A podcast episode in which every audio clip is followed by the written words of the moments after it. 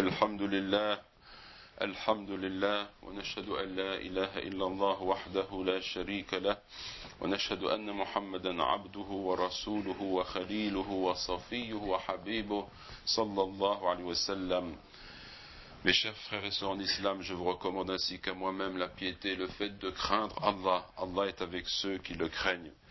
Dieu dit dans le Coran, dit si vous aimez vraiment Dieu, suivez-moi. Dieu vous aimera alors et vous pardonnera vos péchés. Et Dieu est très pardonnant, tout miséricordieux. Dit obéissez à Dieu et aux messagers. Et s'ils se détournent, ou bien si vous vous détournez, Dieu n'aime sûrement pas les négateurs.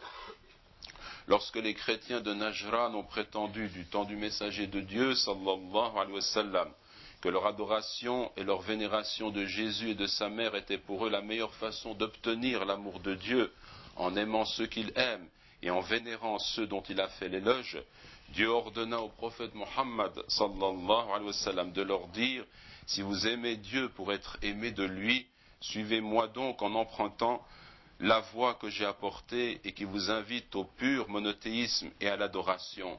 Et ainsi Dieu, exalté soit-il, vous aimera, vous pardonnera vos péchés, lui qui est le très pardonnant, le tout miséricordieux.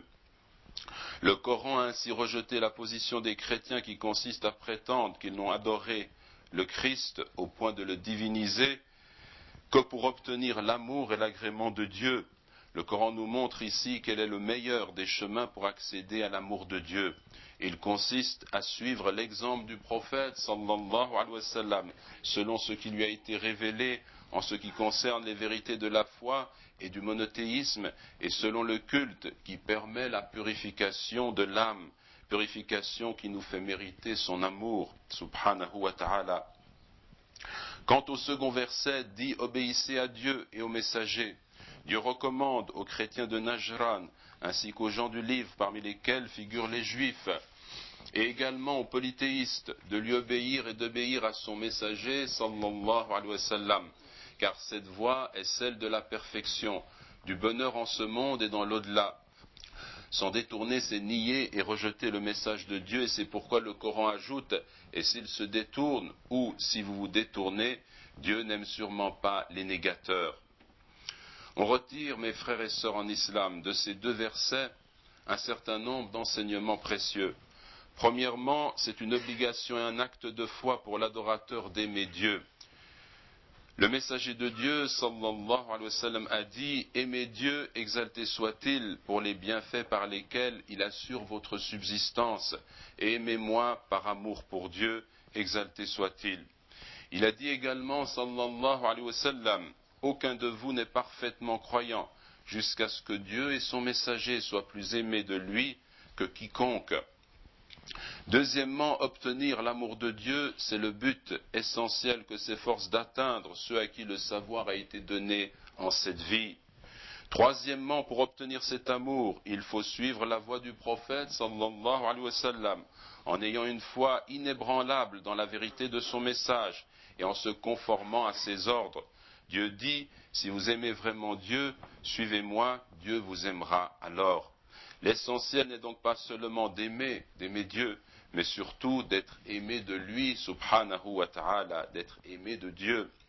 Il est rapporté dans le Sahih de Muslim que le messager de Dieu, sallallahu alayhi wa sallam, a dit, lorsque Dieu, exalté soit-il, aime un serviteur, il appelle Gabriel et lui dit, j'aime un tel, aime-le donc. Et l'ange Gabriel l'aime alors. Puis il proclame dans les cieux, Dieu aime un tel, aimez-le donc, et les habitants des cieux l'aiment. Ensuite, l'approbation lui est consentie sur terre. Lorsque Dieu déteste un serviteur, il appelle Gabriel et lui dit Je déteste un tel, déteste-le donc toi aussi. Et Gabriel alors le déteste. Ensuite, il lance un appel aux hôtes du ciel Certes, Dieu déteste un tel, détestez-le donc. Ensuite, l'inimitié se manifeste contre lui sur terre. L'inimitié, el barda, le fait qu'il soit haï. Aïcha, que Dieu soit satisfaite d'elle, rapporte que le messager de Dieu, sallallahu alayhi wa sallam, envoya un homme à la tête d'une expédition militaire. C'est lui qui dirigeait la prière de ses compagnons et il terminait d'ordinaire sa lecture par la sourate Qul huwallahu ahad. Dit, lui Dieu est unique, est un, donc surat al-Ikhlas. Lorsque les hommes revinrent à Médine, ils signalèrent ce fait au messager de Dieu, sallallahu alayhi wa sallam, qui leur dit, demandez-lui pour quelle raison il agit de la sorte.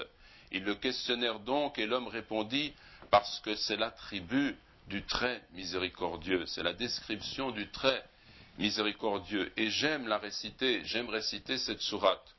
Le messager de Dieu, sallallahu alayhi wa sallam, déclara alors, faites-lui savoir que Dieu, exalté soit-il, l'aime.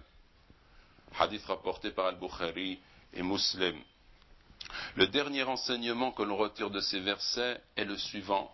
Celui qui prétend aimer Dieu en négligeant ses prescriptions n'est pas sincère et n'obtiendra pas ainsi l'agrément de Dieu. Le poète dit en substance, tu désobéis à Dieu tout en montrant que tu l'aimes.